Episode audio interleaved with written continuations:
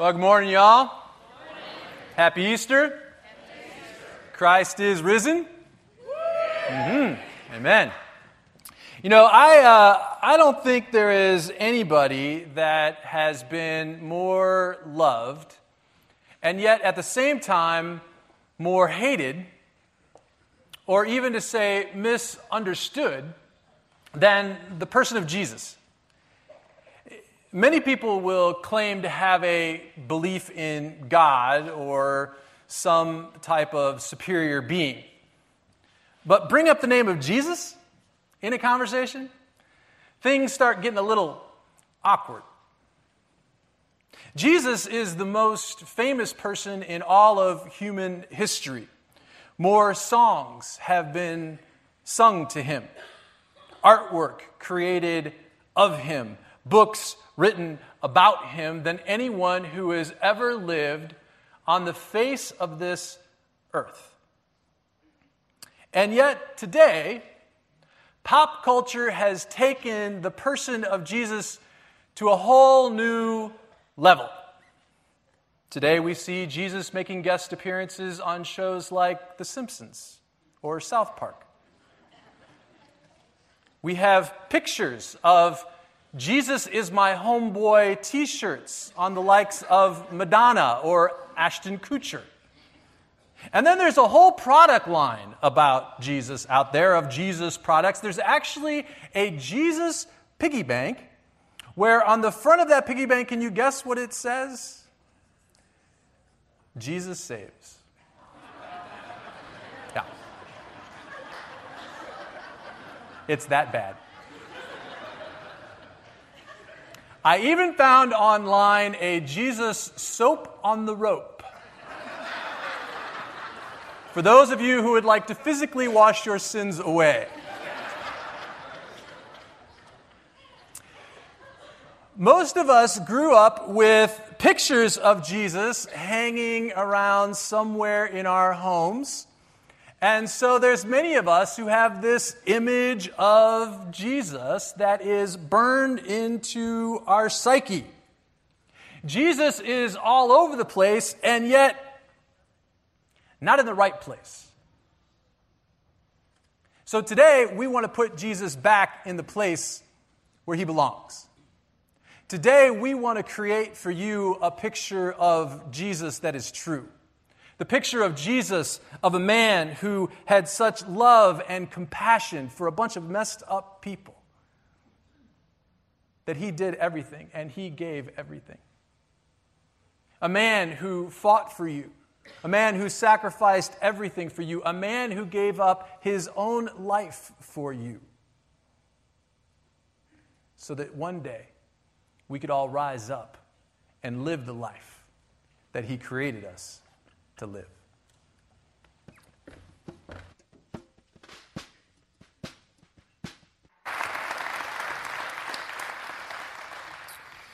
Well, in an effort to uh, try to redefine our picture of Jesus, I um, want to read for you a passage that I think gets down to the heart of it all in a very simple way.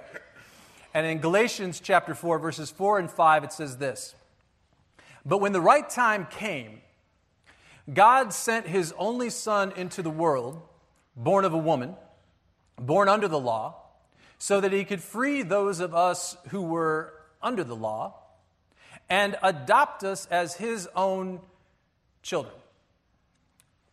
It's not a stretch when you look at the ministry of Jesus to say that the one group that Jesus was in conflict with the most in his short time here on this earth was a group in the religious right called the Pharisees. And the Pharisees, by their very name, means separate ones or the elite ones. And they were all about looking good on the outside, keeping the law perfectly, making sure everyone around them knew that they were better than everybody else. At least that's the way it looked in their own minds. The law that they followed so religiously is the law of Moses. Now, I'm sure you all know about the Ten Commandments. Maybe some of you watched Mr. Heston last night. The Ten Commandments is really the core of the law, but what you may not know is that there were actually 613 commandments that made up Jewish law during the time of Jesus.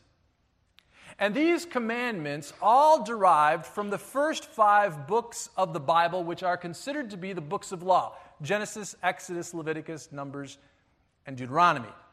In the Christian faith, we refer to those books as the Pentateuch. In the Jewish tradition, they refer to it as the Torah. This is the core of their teachings. This is the core of the Jewish belief system. Because from these five books, came the 613 commandments that were to be followed to the letter of the law. So the Pharisees believed that they were the true holy people of Israel because they knew and kept the law better than anybody else out there. And they believed that the way that you entered the kingdom of God, the way that you entered heaven, was to keep these commandments perfectly. And so they dedicated their lives to doing and saying all the right things. The Pharisees were very concerned as well about their image. And because of that, they would never ever dream of associating with poor people or sick people or people down on their luck or people who were considered to be sinners or anybody that wasn't considered to be somebody by society. Let's just say the Pharisees wouldn't feel very comfortable here at Westridge. Way too many sinners up in here. So, the Pharisees were all about looking good on the outside when all the while, Jesus says their hearts were hard and cold and dark, and they wanted to make darn sure that the kingdom of God would remain an exclusive place where it could almost be like their own little private playground. So it was into this environment that Jesus was, as the Galatians passage says, born under the law. Meaning that religion in that day was off. It was all about the do's and don'ts. It had become about nothing more than keeping the law, keeping the rules, and it had nothing to do with what God wanted it to be about, which was to love God, to have a relationship with God. That got lost in the midst of all of these rules and regulations.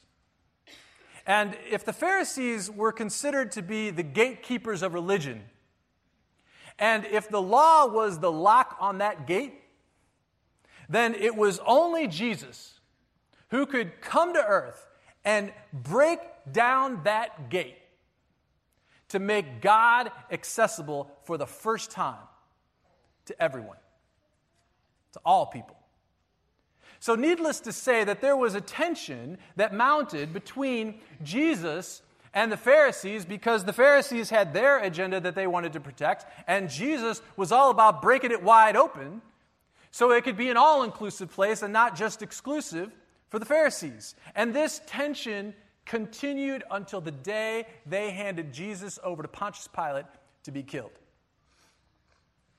Jesus described him like this Watch out for the teachers of the law, for they like to walk around in flowing robes and be greeted in marketplaces and have the most important seats in the synagogues and the places of honor at banquets, but they prey on widows' money.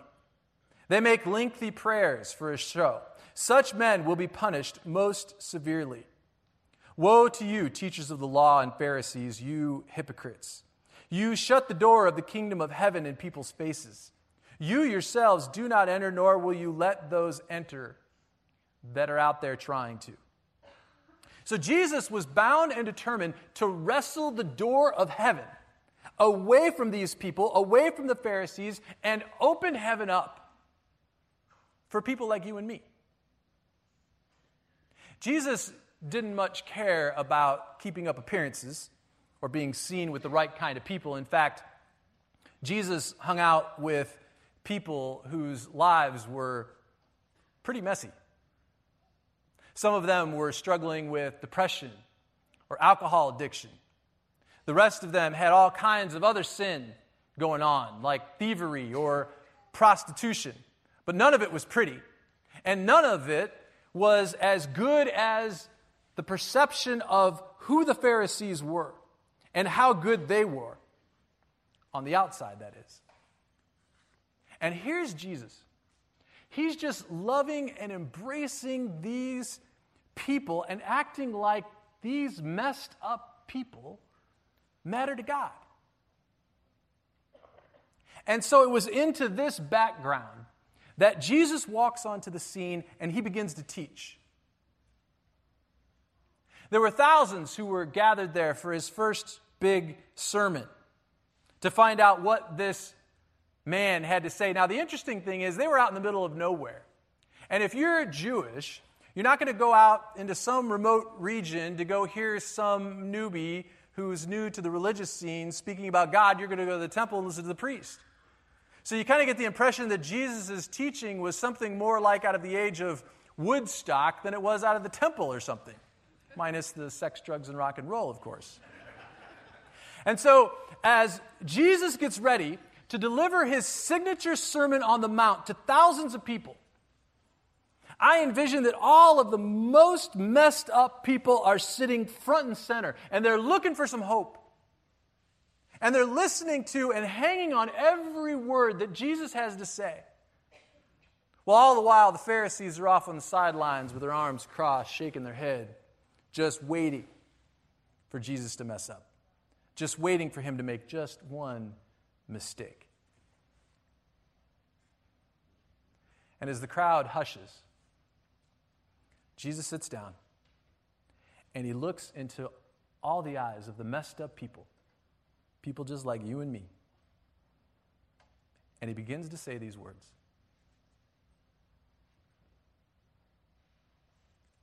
Blessed are the poor and the broken,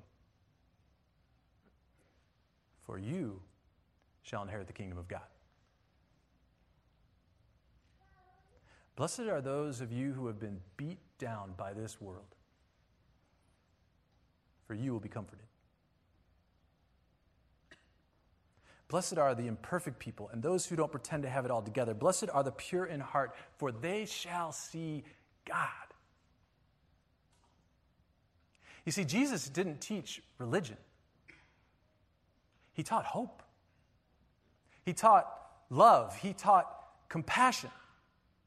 And for hundreds of years, the religious leaders taught that following God is all about looking good on the outside. It's about keeping the law. It's about the do's and don'ts of morality. They work so hard to keep us common folk out. But then Jesus shows up and he blows the lid off of religion and says, It's not about them, it's about you. And it's not about what you do your belief in God has nothing to do with religion at all. Jesus said it's not about what's on the outside. It's not about how good you look. It's not about how good you sound. It's not about how well you can quote the scriptures. It's about what's on the inside that matters. It's about your heart. You see, when Jesus says, Come and follow me, he's not saying, Come and be religious. He's saying, Come and be in relationship with me. Come and give me your heart. Come and love me.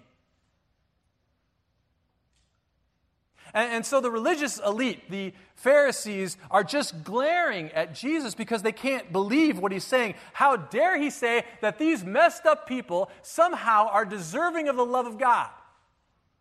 No way. And just when they thought it couldn't get any worse, Jesus says something so incredibly radical in that day that nobody can believe those words just came out of his mouth. When Jesus looks over to the sidelines, he looks right at the Pharisees and he says, Unless your righteousness surpasses that of the Pharisees and the teachers of the law, you will certainly not enter the kingdom of heaven.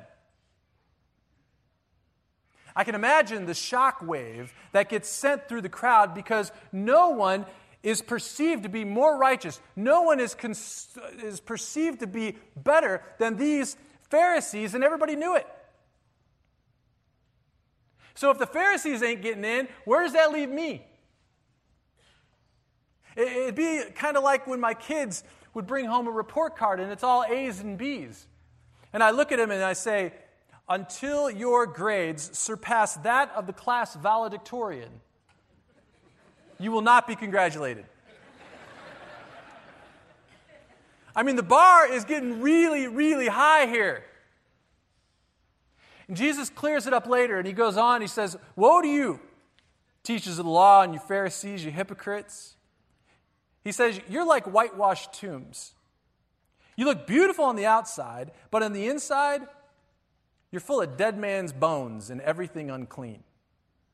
In the same way, on the outside, you appear to people as being righteous, but on the inside, you're full of hypocrisy and wickedness.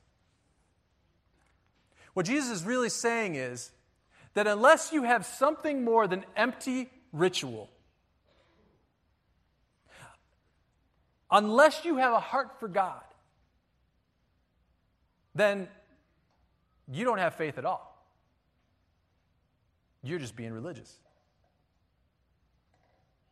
In one fell swoop, Jesus sweeps away all the religiosity, all of the pride, everything that the Pharisees held on to so dear. And he steps back and says, Now, who among you still thinks you're all that? Because ain't nobody any better than anybody else. I don't care who you are, we are all in the same boat. Because Jesus goes ahead and defines what it takes for us to get into heaven. He says, You want to get into heaven? Then you have to be perfect. And even the Pharisees can't claim perfection. And by the way, if any of us among us believe ourselves to be perfect, that we can do this thing on our own, I got the name of a good therapist for you. In Romans chapter 7, the Apostle Paul says that none of us are capable of keeping the law perfectly, no matter how hard we try. And now that Jesus has redefined religion, the whole purpose of the law is not to actually keep us out of heaven, as the Pharisees would have you believe, but the law is actually something that keeps us on track.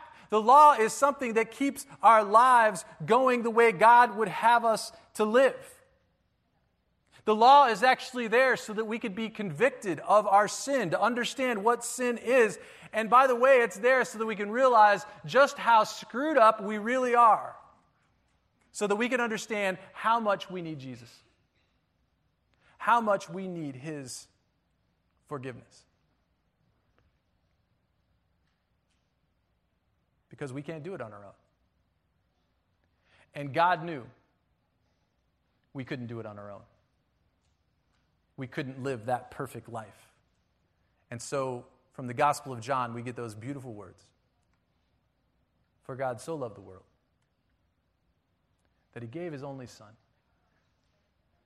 to die on a cross, that whoever will believe in him, they will not perish but they will be given the keys to the doors of heaven.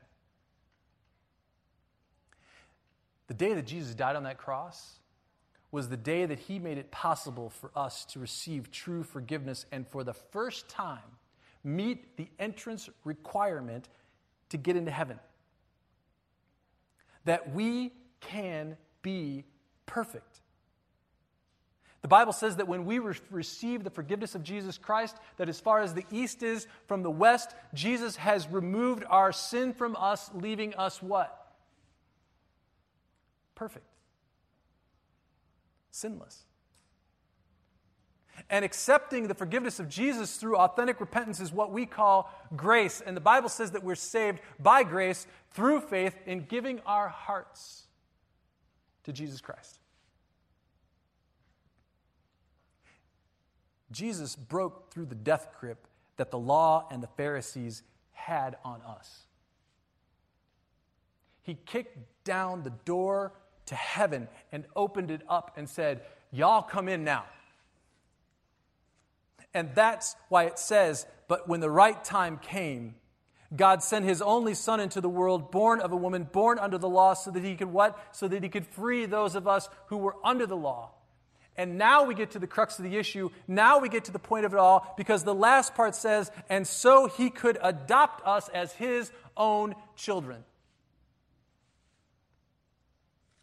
Jesus did everything he did he took on the Pharisees. He broke the death grip of the law. He was nailed to a cross. He rose from the dead for just one reason. There was only one thing that kept him going in the end to take those last, final, painful steps to the cross. There was only one thing on his mind as he took his last breath, and that was he did it all so that he could take a bunch of messed up sinners like you and me that he loves so much for whatever reason, and he could adopt us as his own. That we could become children of God. I love the fact that it uses this idea of adoption in the Bible because adoption is something that means so much to me personally.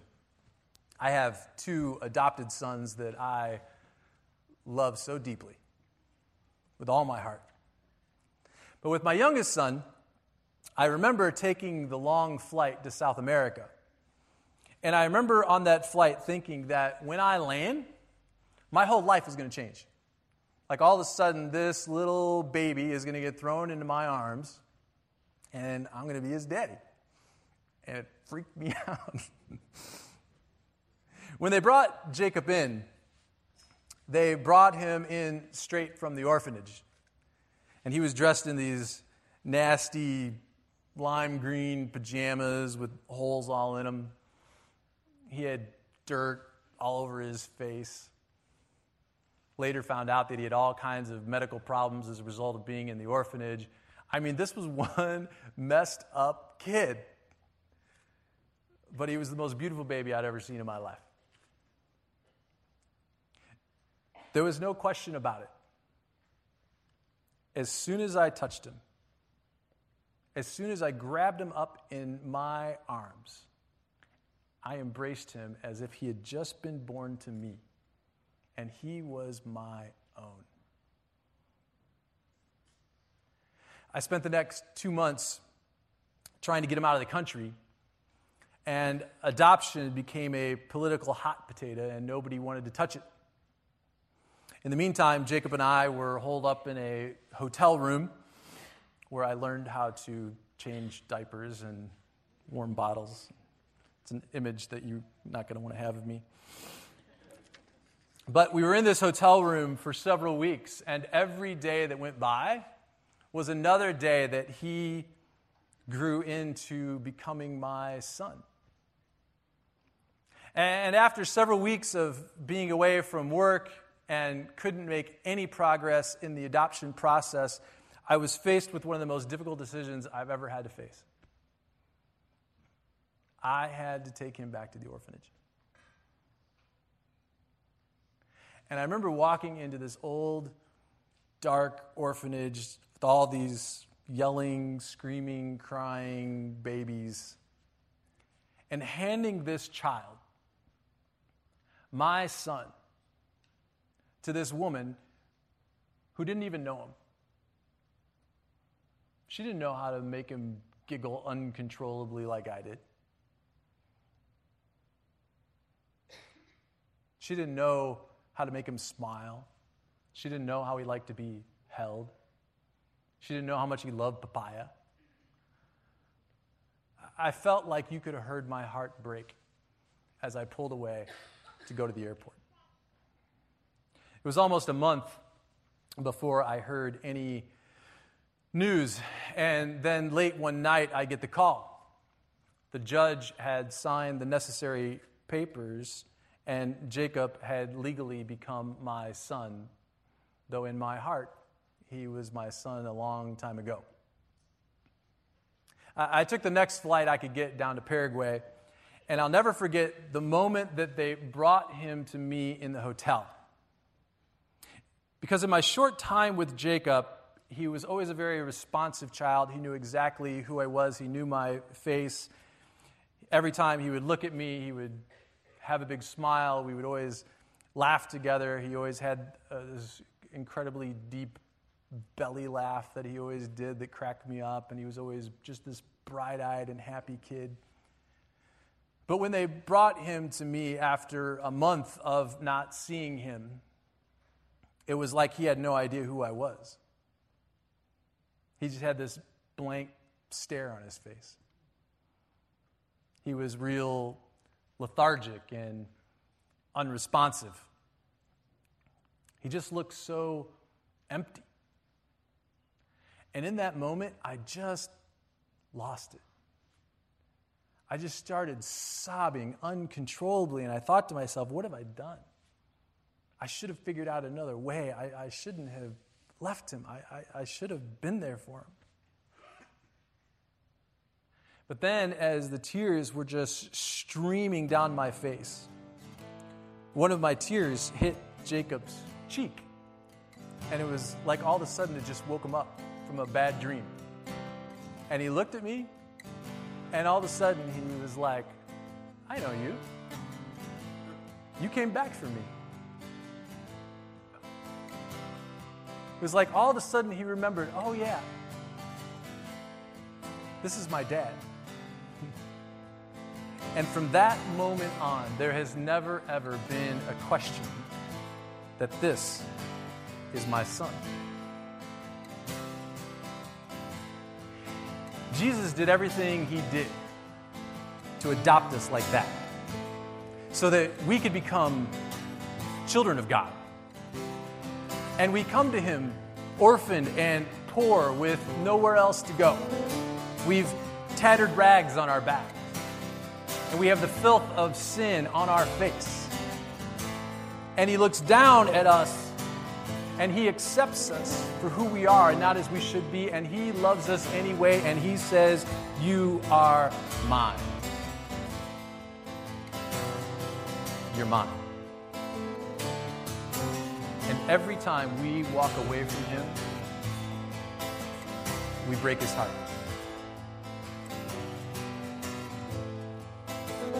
But the day that Jesus rose from the dead, that was the day that He gave His children the power to rise up. To rise up and get out of the mess that we made of our lives. To rise up and to leave that old life behind. To rise up and to embrace the life that He has for us, to become the child of God that He created us to live, to rise up and to not be afraid. Because on that day, on this Easter day, we have the power to rise up and take the hand of the Father who will lead us right through the gates of heaven because of what Jesus did for us. Because he rose from the dead, we have the power to rise up and to walk right through. And when that Pharisee raises his hand as I'm walking through the gates of heaven and says, Well, don't you know who that is? That's Darren. Don't you know what he's done? He doesn't deserve to be here. And Jesus will look right at him and say, But he's forgiven. He's perfect. And he's mine. And we'll just walk right on through.